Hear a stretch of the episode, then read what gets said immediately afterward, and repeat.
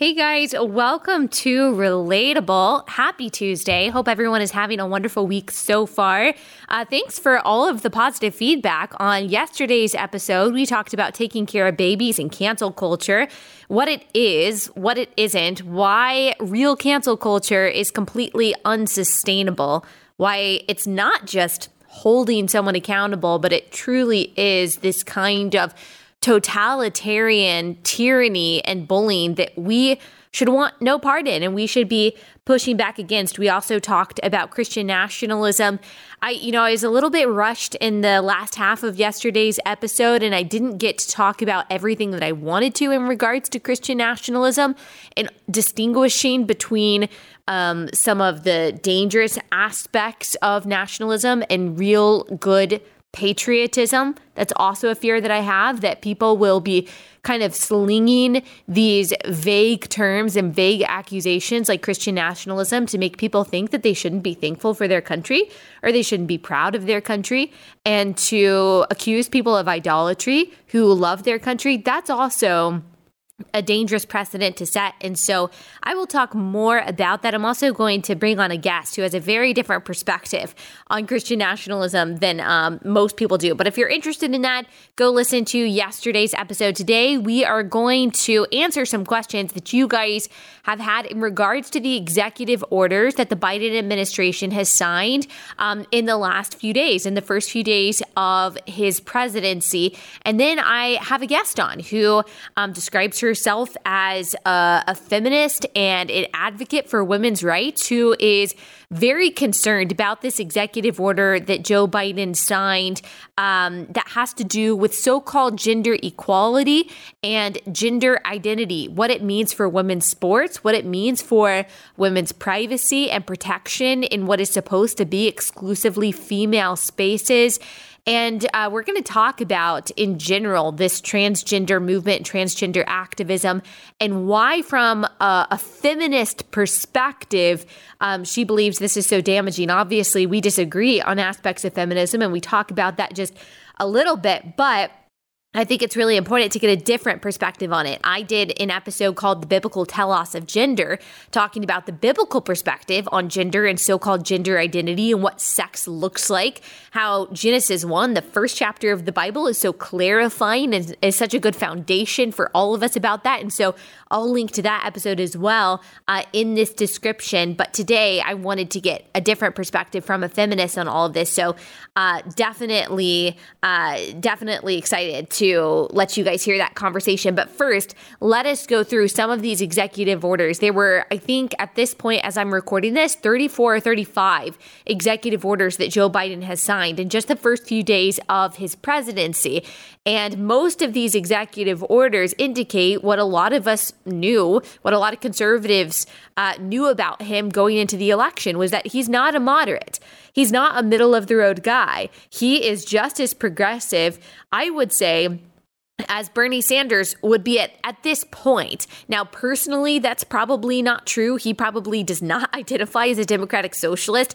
I think he's um, a capitalist, at least personally. He probably is a moderate personally in a lot of ways. But we told you guys that uh, him choosing uh, Kamala Harris as his vice president signaled who he was trying to reach and uh, signaled what kind of presidency this would be. Kamala Harris was the most liberal senator uh, based on her votes when she was in the Senate.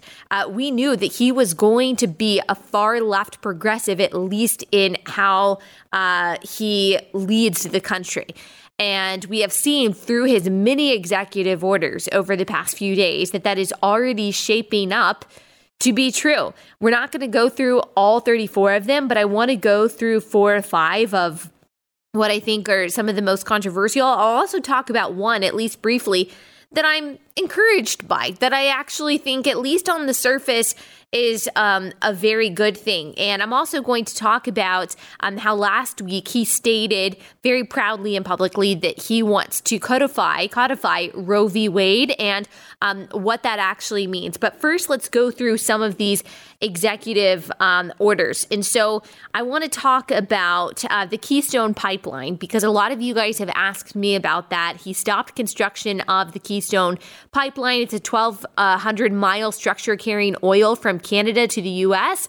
Now, Canada, being the the leftist socialist place that it is, you would think would be in line with anything that Democrat President Joe Biden would do, but they're actually very upset about this. There was a representative uh, from Canada who was on uh, Fox News the other day saying this is a terrible decision. Like this is not good for Canada. This is not good for jobs. It's not good for the equ- uh, economy. It's not even good uh, for the environment a lot of people are saying. So Canada is also not happy about this decision, especially that the United States did not consult Canada before making this decision. Now, if President Trump had done something like this, there would be chyrons and headlines everywhere about how he has already rocked democratic norms and are um, he has already uh, torn apart our alliance with uh, one of our strongest and geographically closest allies, Canada, by making a decision without any regard to the Canadian people. This just shows his bigotry, the bigotry of America first.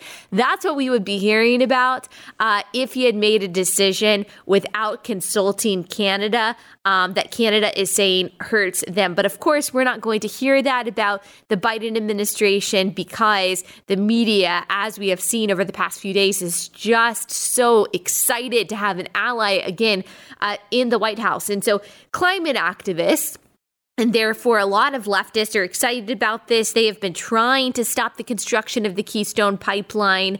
Um, they say that you know you're carrying this over indigenous lands. That's that's not fair. Uh, that we are endangering animals and birds. This is all arguable, by the way. And if you'll remember, a couple years ago, there were protests, um, I think mostly held by environmental activists and um, some indigenous people, protests against the construction of the pipeline.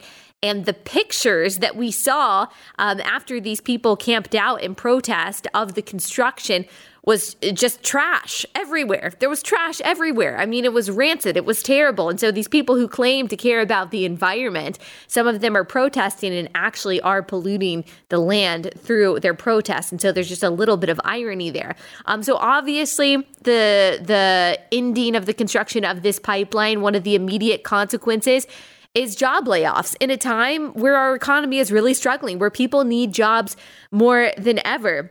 Uh, this is from MSN.com. A general manager working on the Keystone XL pipeline said that hundreds of guys employed to build the controversial pipeline have already been laid off from their jobs after President Biden signed an executive order to halt construction. Senator Ted Cruz has already spoken out about it, uh, saying during Pete Buttigieg's confirmation, um, quote, and with the stroke of a pen, President Biden has told those 11,000 workers, these union workers, which the unions were very pro Biden for the most most part, um, has told these union workers, your jobs are gone. Canadian Prime Minister, like we alluded to just a few minutes ago, Justin Trudeau has also stated he is disappointed in this uh, in this decision. So uh, the U.S. won't use Alberta oil from tar sands.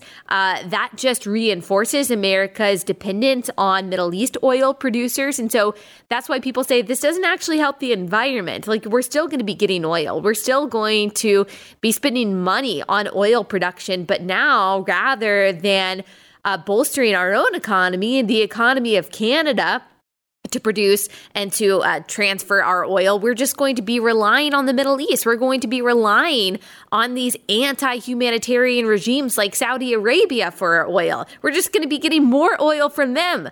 So, if we're actually worried about the environment, um, and if we're worried about the humanitarian cost to building this pipeline on what they're calling indigenous lands, then shouldn't we also care about being overly or even more dependent on the Middle East for our oil production? Um, so that is that's one of the executive orders that people are having a very hard time with right now. Not just because it lessens our own dependence or our own independence and dependence on one of our allies for oil, but also because of the loss of jobs. A lot of these people are working class people who may have voted for Joe Biden because their union told them to vote for Joe Biden because Joe Biden said that he was uh, pro union. Uh, Joe Biden also put a moratorium on fracking. We're talking about the loss of even more jobs. He said in a debate, Kamala Harris said that he was not going to ban fracking. Well, that's pretty much what he's already done. We told you guys. He's a radical. I mean, he is going to pander to the far left. You thought Obama was liberal? This is going to be a more liberal presidency. He also issued an executive order reversing Trump's ban on transgender people serving in the U.S. military. Now, this might sound good, but there needs to be some clarification. Now, here's what Fox 13 Memphis says um, in reporting this. The order will apply to more than 15,000 transgender people currently estimated to be serving in the military, according to numbers from the National Center for Transgender Equality. The order immediately bars people from being discharged or denied reenlistment based on their gender identities and orders the correction of of previously affected military records. So, really, the reason for the ban was not just people who have a different gender identity, um, but one of the problems was is that people were uh, these people were transitioning while they were serving in the military, and they were being discharged because of that um, under Trump's so-called ban.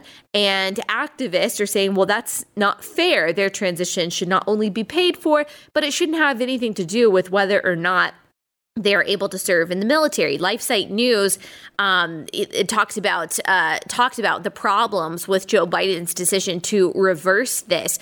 The order calls for establishing a process by which transgender service members may transition gender while serving, and immediately prohibits involuntary separations, discharges, and denials of reenlistment or continuation of service on the basis of gender identity or under circumstances relating to gender identity.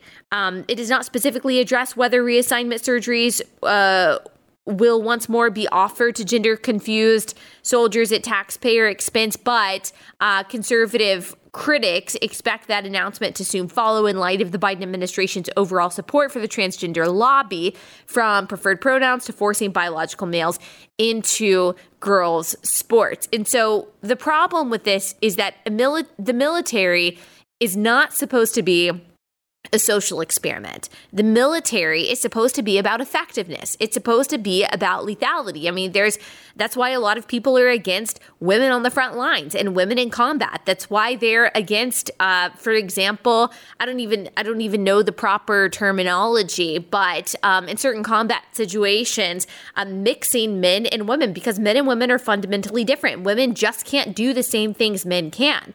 And the surgeries and the cross sex hormones that are often used in surgery can hinder someone's ability to be as lethal as possible, to be able to carry out their duty. So anything, whether it is um, whether it's um, a surgery or transition or any other kind of physical hindrance that could possibly cause someone from being less lethal or to to be less lethal in combat should absolutely be looked at. I mean, we're not we shouldn't be talking about uh, creating some kind of social experiment within the military. The most important thing for the military to be is lethal to be effective. So anything that could possibly, potentially negative affect someone's lethality, someone's effectiveness, whether that is uh, distracting the men in the military with having uh, with uh, with being intermixed with females, which we've actually seen studies of that, how that can hinder lethality and hinder effectiveness,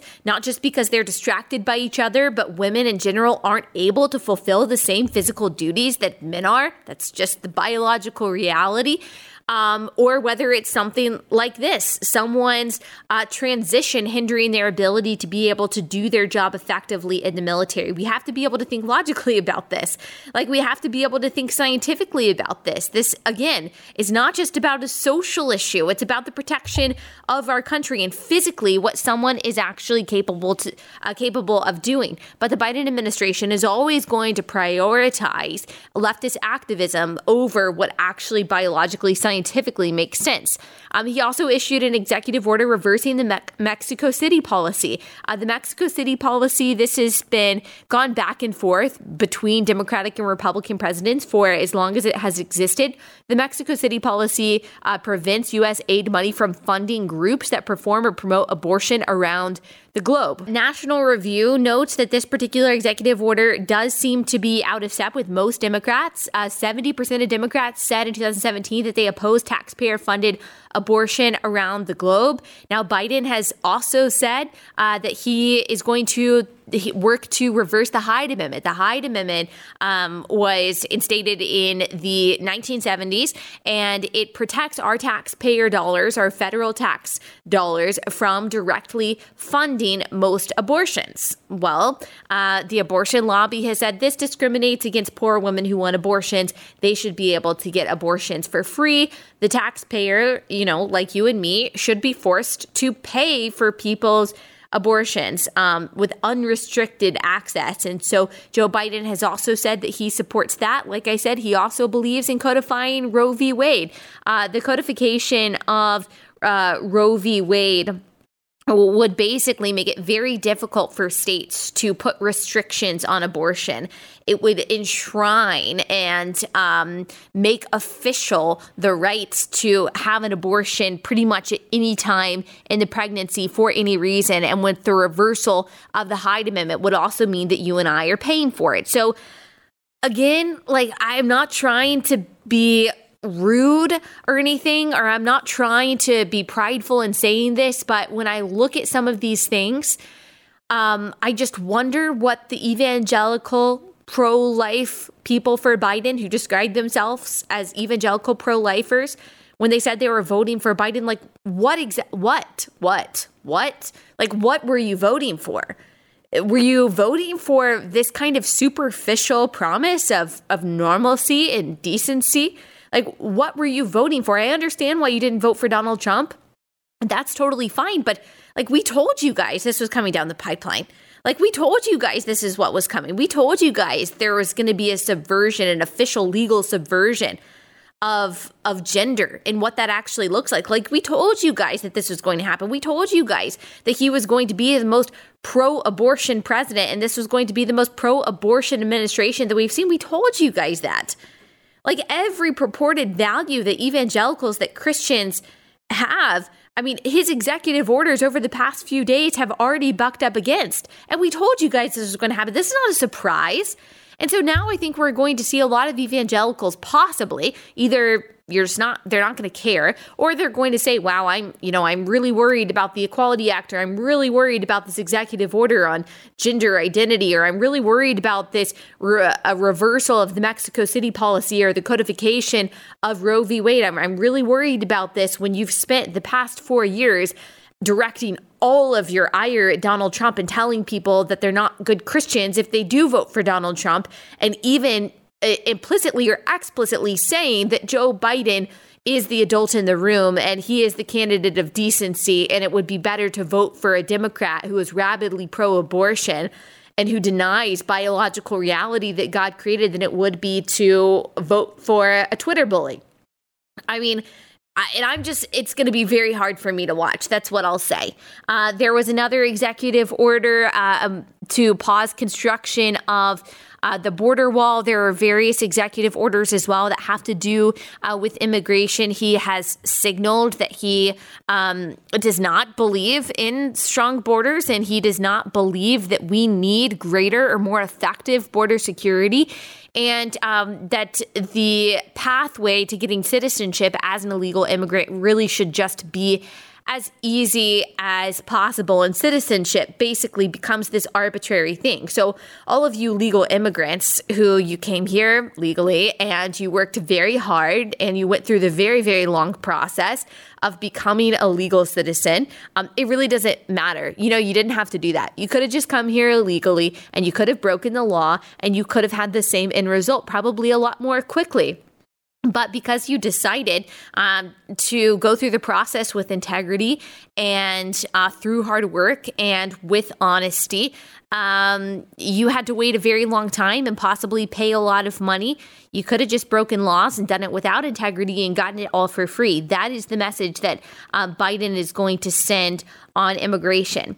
All right, now I want to talk about. Um, well, I want to talk about the executive order on gender and in particular what this means to women's sports and that's what we're going to talk about in the upcoming conversation but i also do want to say that there is one executive order um, that i actually uh, that i actually appreciated so there's an executive order aimed at boosting Biden's Buy American efforts. It increases how much of a product must be made in the US for it to qualify as made in America. It will also create a website for Americans to see what contracts are being awarded to foreign vendors in a position uh, with the Office of Management and Budget to implement federal procurement effort. And so um, I don't know necessarily what this is going to accomplish, but anything uh, that promotes or encourages uh, buying American products, I think is good. I was also um, encouraged that the nominee for the Secretary of State, who is probably going to be, um, I think his uh, hearings are going to end today, he will probably be confirmed that he reaffirmed what Trump's Secretary of State Mike Pompeo said about uh, the Uyghur Muslims in China. He declared it a genocide and accused China of crimes against humanity, which is obviously a very serious charge to level. Um, the nominee for Biden Secretary of State agreed with that characterization. So I think that's good. Like I I am not scared at all to cheer on this administration if they put America first when it comes to um, when it comes to job creation, which obviously we know that they're not doing that because uh, they're talking about raising the minimum wage to $15, which is going to crush small businesses. And they're also talking about raising taxes, which will crush the middle class. They're also getting rid of the Keystone Pipeline, which is taking away jobs. But where they do try to focus on American jobs, I will applaud them. Where they do condemn China, our greatest economic and in some ways um, safety threat. It's hard to say military threat because we're still the strongest military power in the world, but uh, our biggest threat in uh, many different categories. As long as they're strong on those things, I will applaud them on the things that they're doing well. So this particular executive order, at least superficially, um, I actually do appreciate. So lots of other executive orders. This is, um, the, you know, we've talked about this, how this phrase is so overused, or this word is so overused, unprecedented. Um, it really is an unprecedented number of executive orders that are being signed right now, not just to reverse everything that Donald Trump has done, but to um, enact uh, new orders and new measures as well. Um, they also reversed Donald Trump's executive order banning critical race theory um, at the federal level. So now critical race theory will take its place back in uh, training sessions in the federal government. You guys know how I feel about that. We've talked about critical race theory and how damaging it is many, many times. But of course, um, that's what they're going to do. They got rid of the 1776 project, which was a counter to the fallacious and false 1619 project, the mythical 1619 project. Of course, they are going to be pushing critical race theory and identity politics and things like the 1619 project and all of this craziness that is very damaging and divisive uh, for society. Meanwhile, they will be saying that they are the unifying force, uh, bringing people together. Um, there's a lot more to talk about about the first few days of the Biden presidency, but now we're going to talk about the executive order that has to do with so-called gender identity um, and how it affects women and girls. And I'm going to speak to Kara Dansky. She is an attorney and a member of the steering committee of the Women's Rights Campaign, the U.S. chapter. Before I get into that conversation, I do want to tell you guys once again about a wonderful, sweet, precious sponsor, and that is Annie's Kit Club. So if you are looking to entertain your kids in a way that is educational, in a way that is edifying, you're tired of, you know, maybe putting them in front of the TV when you're making dinner or you need to get something done or just giving them an iPad or a phone or some electronic device uh, to just kind of occupy them for a little bit, uh, this is a really great alternative. Um, Annie's Kit Club is a subscription box for both boys and girls. They have a young woodworkers kit club, which is a monthly subscription subscription that puts real tools into your child's hands with a little kid sized hammer that is totally safe to use with very little supervision.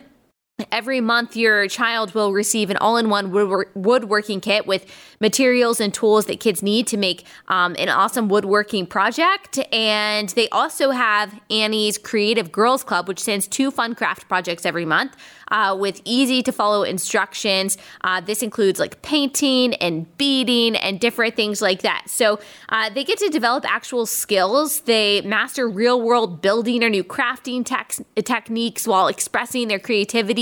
Just a great alternative to some of the mind numbing and mind sucking entertainment uh, that unfortunately kids are getting um, on the internet and through TV a lot of times right now. It also makes a really great gift if you don't have kids, but you know someone who dies. Uh, this could be a really great option for you know a, a birthday present or something like that. You can get a 75% discount off your first shipment at annieskitclubs.com slash Allie. That's annieskitclubs.com slash Allie for 75% off your first shipment.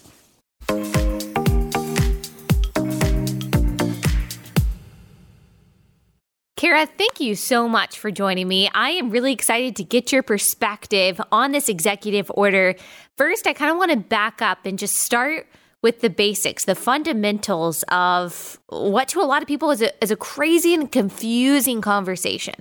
Uh, when this executive order talks about um, not being able to discriminate on gender identity, what does that phrase even mean? It's a great question. And thank you so much for having me. You know, unfortunately, our society seems to have adopted the notion that there is such a thing as gender identity right. and that it merits protection in the law. So I would say two things. One, I would say that really gender identity doesn't mean much of anything. When you really dig down into the particulars, it's a made up ideology that has no grounding in material reality whatsoever. It is fundamentally anti science, and it really doesn't merit being protected in civil rights law. Now, to the extent that so called gender identity means anything, what it means from a feminist perspective, which is where I come from, gender as far as we're concerned, is a caste system. Gender is a set of sex based stereotypes, which we're all really familiar with. It's the notion that girls are supposed to like pink and boys are supposed to like blue, that men are innately aggressive and women are innately nurturing. And these are sex based stereotypes that feminists have been fighting for centuries to destroy. And to the extent that gender identity means anything at all, it means a person chooses to adopt or identify with the sex based stereotypes of the opposite sex. And from a feminist perspective, that's extremely harmful because we don't want those sex based stereotypes to exist at all. From our perspective, if a man wants to wear a pink outfit, he ought to be able to do that. If a woman wants to wear pants and become an attorney or a CEO, she ought to be able to do that. We want to get rid of sex based stereotypes. And to the extent that so called gender identity ideology exists, it would enshrine those sex based stereotypes in society. And what President Biden's order does is enshrine them in the law. And we think that that is horrible for women and girls. But even going back, really at its core, when you really examine it, gender identity doesn't mean anything. It is not grounded in material reality and is anti science.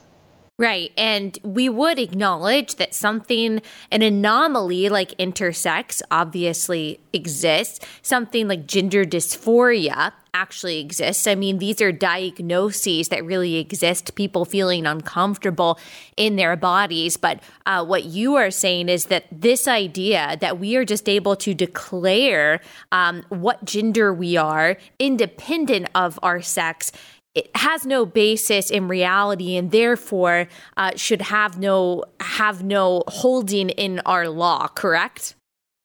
Yeah and that's a it's important to bring up the the real topic of intersex, it is true that there are people with what is commonly referred to as intersex, is sometimes referred to as disorders of sexual development or differences of sexual development. And what that means is that there are some people, a very small minority of people, who have chromosomal anomalies, right? Women have XX chromosomes, men have XY chromosomes, and there are some people who have different chromosomal makeups. It's a very tiny minority of the population. And from what I understand of the science, I'm not a scientist, but I have read a lot about this and spoken with scientists and doctors. If anybody has a Y chromosome, that person is still male because the Y chromosome triggers a certain gene that that develops into um, male a male right. body, right? Right. Um, so what you're referring to as intersex is real, certainly, and yes, my understanding is that there are people who are uncomfortable in their bodies, but I also just want to say there's there's nothing unusual about being uncomfortable in our bodies. Uh, most people struggle a bit with puberty, especially girls, and there's nothing unusual or strange about one being uncomfortable in one's body, but that doesn't make a person actually the opposite sex which is one of the dangers, and especially when it comes to this movement as it pertains to children, is that a child who expresses any discomfort in their body or any discomfort with, uh, like you said, gender stereotypes, maybe a girl who wants to, you know, only wear pants and not wear dresses. That was me when I was younger. I never wanted to wear a dress. I wanted to wear a white t shirt and jeans. I liked bugs and, and snakes, and I just wasn't into the frilly stuff. Nowadays, that is almost seen as well is that young girl confused about her gender? Is she confused about her identity? Should we talk to a psychologist? Should we perhaps use cross sex hormones in order to suppress puberty or to delay puberty so we can talk about who she really is? I mean, it's kind of scary to think about that there are a lot of kids, there are a lot of girls and boys who have different interests and uh, don't fit maybe the typical gender stereotype that has been constructed that you talked about in the beginning who now are being told, even sometimes by pediatricians and psychologists and parents, well, that must mean that your body is wrong. That must mean that your biology is wrong. And to me, that just seems like it would be so damaging for adolescents who don't really have gender dysphoria, but are almost being pressured into changing their bodies just because they don't fit this narrow definition of what it means to be a boy or a girl, right? Yes, it and you're right to say it's very scary. It is extremely scary and I think that a lot of people are really underinformed about what is really going on here. And what is going on here is that you're absolutely right. Children in schools are being told that if they're uncomfortable in their body, then perhaps they are the opposite sex. And parents are not getting the information that they need to really navigate this very difficult situation. Mm-hmm. It is it is scarier than most people understand. We are dealing with a situation in which children, as you say, are getting puberty blockers at alarmingly young ages. And we do not know the long term effects of puberty blockers on otherwise healthy children. Right. It's worth understanding that puberty blockers were created and first administered for people who have what is referred to as precocious puberty. These are kids who just start puberty early and their medical professionals feel like they're they're starting puberty at an age where they're not psychologically prepared to handle those kinds of changes. So doctors um, will halt the process of puberty until mm-hmm. they're until the kids are at an age and at a psychological level of development where they're in line with their peers and they're psychologically prepared to handle it. Nobody's disputing the validity of that. The problem here is that we're talking about children who are otherwise um, normal, we would say, sort of developmentally, and they're being given puberty blockers. And we do not know the long term effects Right. of this. One thing that we do know is that the overwhelming majority of children who are given puberty blockers go on to take cross sex hormones. And, you know, this results in some serious health effects. Um, we know that this is more likely to cause cancer in, in children and young adults. And we know that it causes permanent sterility. And this Mhm. is happening in children who are not prepared to make the kinds of decisions that our society is, is pressuring them, as you said, to make. And there's some of your uh, viewers may not know, there's been a really helpful development in the UK in a case um, involving a young woman named Keira Bell. hmm Uh, she's uh, she's in the UK and she was given puberty blockers at a very young age. Went on to take cross sex hormones. Then turned out to regret all of that and sued the gender identity clinic that she was sent to, and she won her case. And a court in the UK has now ruled that children under 16 cannot legally consent to these kinds of um, medical interventions. And Mhm. that case is now on appeal. But it's a very positive development for kids in the UK. Right, absolutely. I mean, we understand, it's just kind of common sense that there are a lot of things that children uh, can't consent to, that they're just not um, able to kind of make those long term decisions. That's why the family is important. That's why parents are important. That's why the strength of families um, is important because parents are instilled with that responsibility of good stewardship of their kids to help them and guide them to navigate these very confusing questions. Um, and when you kind of surrender that responsibility that you have as a parent to this social experiment that says, well, let's try to change my child's biology because she doesn't want to wear a dress or something like that, or because she learned about this at school and is now confused. Um, like you said, it becomes very frightening. I'm encouraged by what we saw in the UK. I- hope and I could see um, this kind of snowballing where people are at least able to say, okay, let's not make our kids social experiment. Um, I, I want to talk about how, how this order in particular and this movement in general has an effect um, not just on the kids who are getting these puberty blockers at say 8 to 11 years old but also um, female athletes uh, young girls in female only spaces locker rooms bathrooms this executive order basically says if you get federal funding you're not able to say that boys who identify as girls can't go in the girls' bathroom or run and track against girls, correct? What, what's the implication of all of that? Yeah, I so I want to talk about the order, but just going back to the to the question of parents and how frightening this is. I'm aware of cases in which parents have lost custody of their children. Children have been removed from their parents' homes in cases where the parents do not go along with the so-called affirming approach. Uh, it, it is impossible to state how alarming this is and Yeah. how much danger we are all in because um, the ideology of so called gender identity has taken over throughout all of our social institutions, including the law, including government, including journalism, including academia. Every single institution has been completely captured by this. And it trumps other rights too. It trumps parental rights. And obviously, it's not in the best interest of the child when you think about our foster care system. And unfortunately, in a lot of cases, the abuses and the neglect that goes on there.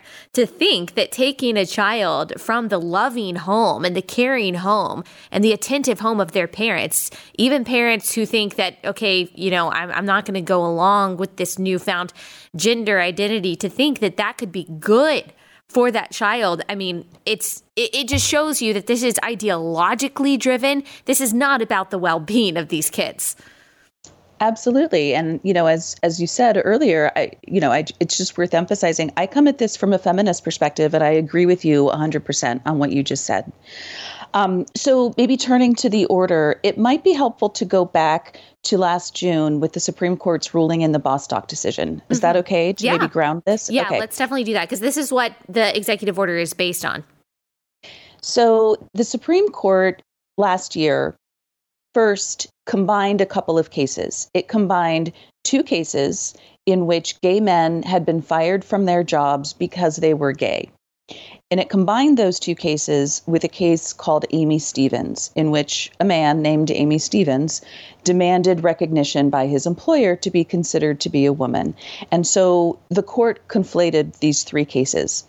Its ruling that the gay men should not have been fired for being gay, we would argue, is great from the perspective that it is wrong to fire someone for being gay. We are all in favor of protection of sexual orientation in employment law. But then what it did is it also ruled that it is it constitutes sex discrimination in the employment context to fire someone based on so-called transgender status. The Supreme Court never defined what transgender status might mean, so we don't know. The other thing that's important to note about the Bostock decision from last June is that the court was very clear that its ruling was limited to employment discrimination. Now, there were many of us at that time that said, well, that's not going to work because, for practical purposes, a lot of people are going to interpret this as applying outside of the employment context. And that is exactly what this executive order does. It says inaccurately that Bostock ruled that gender identity is protected. Bostock didn't actually rule that. The language that the Bostock decision used is that people are protected in employment based on transgender status, again, without defining it. And the Bostock decision limited its ruling to the employment context. One thing that this executive order does is state inaccurately that gender identity is now protected in all sorts of other contexts. It uses some tricky language. It says, under the reasoning of Bostock, the gender identity protection applies in Title IX and in other contexts. And that's just inaccurate. It's a complete mis, uh, misrepresentation of the Bostock decision. So Bostock happened, and our view is that Bostock was terrible for women and girls. Mm-hmm. Not, notwithstanding that, uh, as bad as that was for women and girls, the order takes it even further. And I just want to, sorry, I just want to know sure. for my audience um, to remember that when Bostock was decided, Ju- uh, Justice Gorsuch, a conservative constitutionalist justice, um, is is what swayed the decision in this direction, which a lot of conservatives were very disappointed in. So I just want to remind people that this is not just a matter of liberal versus conservative, that there was a conservative judge that was appointed by President Trump, our justice, um, that decided the, the, that went with the concurrence uh, for the Bostock decision. So I just wanted to note that for everyone. That's right. Thanks for that clarification. So I just think it's really important to understand. We we talked about what gender identity is. Um, we didn't really talk about what it isn't. Uh, one thing that gender identity, whatever it is, it is not sexual orientation. And I think it's important that everybody really understand that a lot, all of the lesbians and gay men that I know do not want to have anything to do with this so-called gender identity movement. Um, they just don't want to be affiliated with it because same sex attracted people are attracted to other people on the basis of sex. Yeah. Uh, opposite sex people are attracted to people on the basis of sex. This is all grounded in material reality. Mm-hmm. It has nothing to do with so called gender identity, whatever right. that means. Right. And we need to understand that it is simply not possible to protect women and girls in the law, in sports, in same sex or in uh, sex segregated spaces, in prisons, in domestic violence shelters, rape crisis centers, homeless shelters. We cannot protect women and girls and also say that gender identity is a category of people worthy of civil rights protection. They are just not compatible. Yeah. So we just need to understand that if we're going to have laws and policies that protect so called gender identity, what we are doing is obliterating women and girls as a sex based class of people in right. the law. And obviously, the reason why that's important is um, because of something that I think a lot of transgender activists deny, and that is that there are fundamental biological differences between men and women. The reason why we raise so many concerns about biological men entering women's spaces and we don't so much, quite as much, talk about biological women entering men's spaces and the danger of that is because there is a, a, potentially a physical threat, especially when you're talking about physical competition and track or something like that. There is a physical advantage that biological men have over the average woman that poses a threat to her, that can be a danger to her. And I actually talked about that once and the response that I got from someone, which I just think is so detached from reality, but is indicative of how a lot of activists apparently think. And uh, this person told me that that was internalized misogyny, that there's no reason why a woman wouldn't be able to beat a man in track. There's no reason why a woman wouldn't be able to defend herself in a situation in which a man entered what is supposed to be a private, exclusively female space.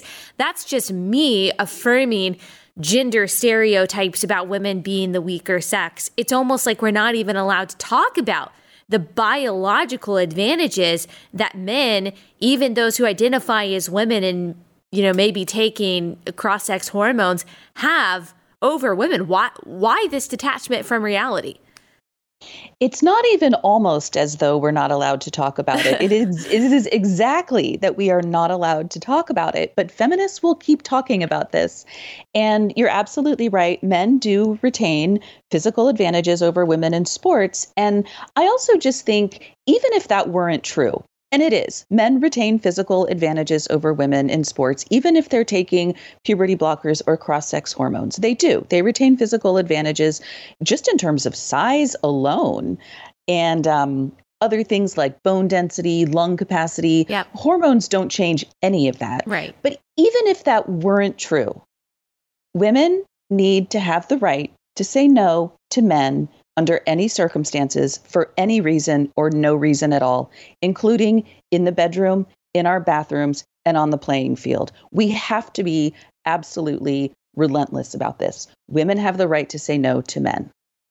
Yeah. Yeah. And I think that's probably a point that is lost in all of this. And it also seems like there are many people who are comfortable with living in this cognitive dissonance. That, for example, we can say that Kamala Harris is the uh, first female vice president. And so we obviously acknowledge that sex is significant, that it actually means something, that it's not just her gender identity that makes this a, a special event or a special accomplishment.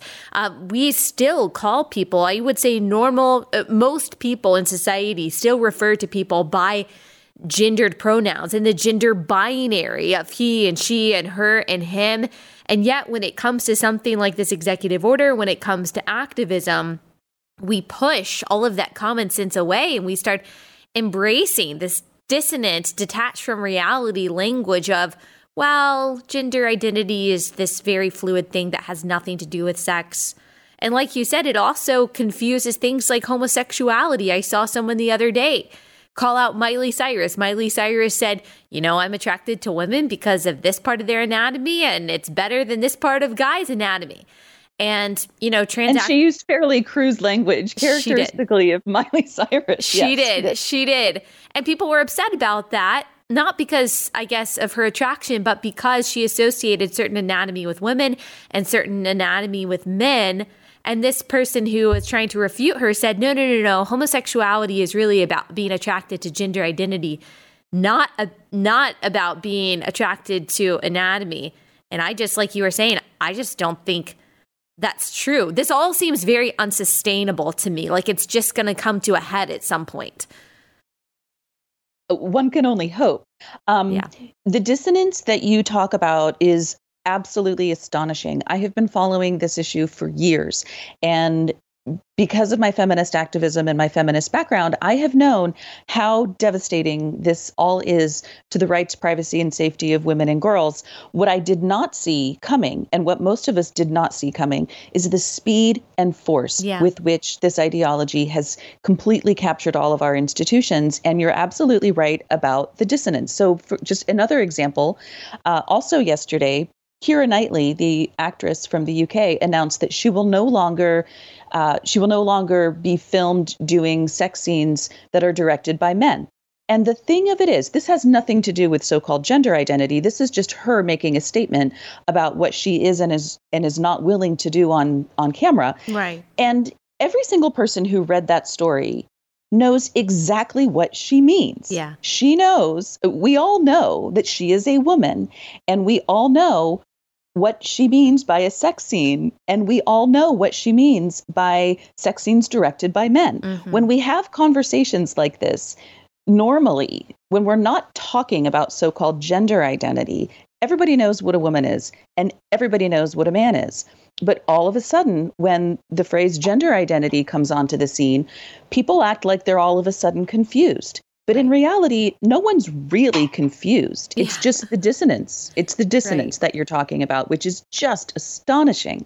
It's it's forced confusion, which I think um, a good portion of the sexual revolution, at least from my conservative perspective, is a lot of forced confusion.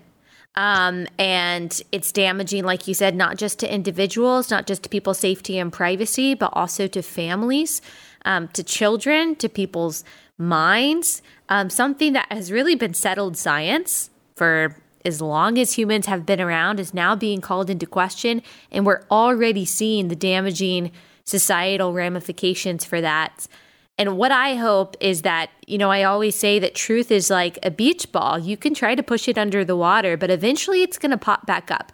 To me, this is such an irrefutable reality, the reality of male and female, that the beach ball is going to pop back up one way or another. It's just a matter of how much damage is going to be caused in the process. Do you agree? I completely agree. I think that you and I could probably have a very interesting conversation about what is meant by the sexual revolution, and I'm sure that you and I probably disagree about a lot of things that, mm-hmm. that that's that's entailed in that, and that's fine. I'm I'm happy to talk with people who disagree with me on a lot of things. Um, but I guess I just want to say that what feminists were doing during the second wave of feminism in the 1960s and 1970s was not about denying the category of women. You know, you and I might disagree about a lot of things about second wave feminism, and that's okay. But one thing we have to be very clear on is that feminists never tried to suggest that women don't exist. It's the exact opposite of that. And now it's all just been perverted. Yeah, I think my argument would be when it, it would be around like what women were purportedly liberated from. And I think that trying to minimize gender, harmful gender stereotypes is good, and obviously affirming people's sex, even if they don't fit into narrow categories, is really good. I, I think I take issue with the parts of feminism that say, well, women need to be able to be exactly like men. And we need to get away with this idea that women are more nurturing or uh, women tend to like these things. When in general, a lot of those descriptors are true. And when we try to tell women, no, you can be like this and you can be exactly like a man, to me, it's almost inevitable that it leads to kind of the confusion that we're seeing right now that, okay, if we get rid of all unique descriptors of men and women, then there's going to be a whole lot of confusion. So I'm not saying I have the answer to the balance of that, but I can also see how the logic of feminism has led to where we are right now. I mean, I can understand the argument that you're making, and I, I would disagree with it because I don't think that feminism was saying that. It also becomes a little bit difficult because there are different kinds of feminism, and we have to yeah. get into like, you know, right, labels right. of this type versus that type and all sorts of things that yeah. I don't think we have time for. Um, so I, I, th- I think I think that what we're talking about right now actually leads to a really interesting conversation about how in our society today people can talk with one another, right? Like I heard what you just said and I can understand your argument and disagree with it and I don't hate you. you know, That's I don't, good. I definitely don't hate you either. Yes. I, I feel like there are a lot of ways in which our society has lost the ability to have decent conversations with people with whom we might disagree. And, you know, we might change each other's minds you know i don't know. I'm open to that possibility. I i would welcome more conversations like this but when it comes to the topic of gender identity people who push back against it are generally shut down. Yeah. um i you know i think you mentioned my tucker carlson appearance. I related a story to him about how a, about a year ago i and a couple other women wanted to have a conversation a public conversation in a public library about how so called gender identity is destroying the rights of women and girls. And I'm not kidding when I say that as we left, literally hundreds of people ran after us and threatened us. Wow. And, you know, it's just astonishing. I know yeah. women who have, I literally know women who have lost their jobs because wow. they speak up for the rights, privacy, and safety of women and girls. And the um, the tyranny mm-hmm. of this is just is is really destructive yeah. to civil society and yeah. to humanity. And I think it speaks to how bad the idea is. Bad ideas have to be forced. Bad ideas have to come tyrannically. Bad ideas have to be bullied into the populace and have to um, the I, I, mean i think this executive order goes against popular opinion. I think it goes against what most people know is good and right and true uh, for society. And yet uh, because of the tyrannical nature that you just described because of the bullying sometimes of these lobbying groups i think a lot of politicians and um, just private citizens are forced to conform. And like I said, it's not a good idea if it doesn't allow for the um, for the airing out of other ideas too.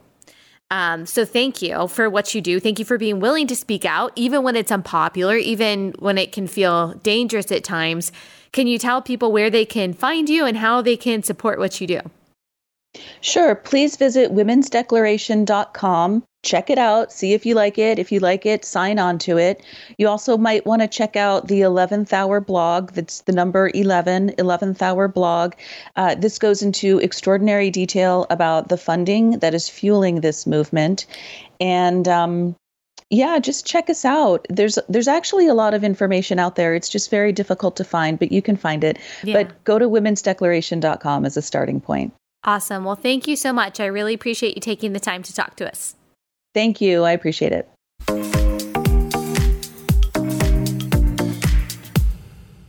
All right, guys, thank you so much for listening to this episode and uh, that conversation. Obviously, there's a lot more to be said about um, all of this. I think the thing that we worry about as Christians is obviously parental rights, obviously what this means for our kids, and the subversion of reality, not just biblical truth, which, like I said at the beginning of this episode, as we've talked about before, is so fundamental to our worldview that God created the male and female. Um, really, that God is just in charge, that He created the universe, that He says what is and what isn't, what's right and what's wrong, what's male and what's female. And He made them male and female, and He made them very good. And so it is a fundamental tenet of Christianity that we affirm that which God says is very good, that we therefore affirm God's authority over the world, over our bodies, over our so called identities, that the world is His. That's why my favorite hymn is This is my Father's world. When chaos and confusion are waging, when we have gotten so far into postmodernism and the denial of absolute truth that we can't even say what a woman is,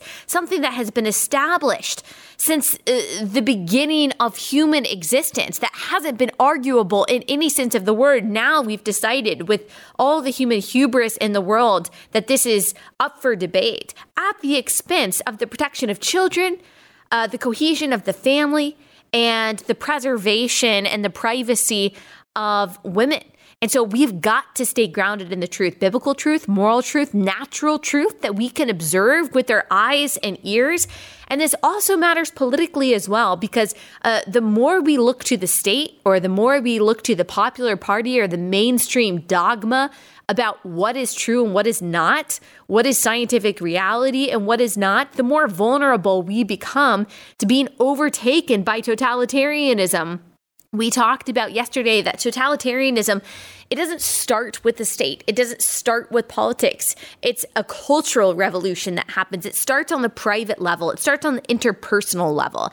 It starts in the pulpit. It starts in all of our interactions um, in daily life. And it starts with the subversion of truth. Hannah Arendt, who is an author who uh, wrote about the origins of totalitarianism in the mid 20th century, uh, she says this quote, which I think is just very profound. The ideal subject of totalitarian rule is not the convinced Nazi or the convinced communist, but people for whom the distinction between fact and fiction, i.e., the reality of experience, and the distinction between true and false, i.e., the standards of thought, no longer exist. We see that this is true in George Orwell's 1984 that if the party says 2 plus 2 equals 5, then it has to equal 5 and you as just a mere agent of the state have no ability have no existential right to be able to say, no authority to be able to say that two plus two actually objectively equals four. That's a dangerous place to be. I think that we see bits of this actually on the right and the left. This doesn't just have to do with gender, it has to do with truth in general. Um, and so we have a blessed privilege as Christians to know truth, to know the source of truth, to know where it comes from, to appeal to the authority of all things when we are confused and when the world is confused. And that is what our comfort is that this is our Father's world. He created it. He says what is and what isn't. He says what's right and what's wrong. He says what is male and what is female. Um, and even in the craziness of all these executive orders and maybe in leadership and decisions we don't like, we can trust that he is still as much on his throne and as much in control as he has ever been. And I'm thankful for that. All right, we will be back here tomorrow Música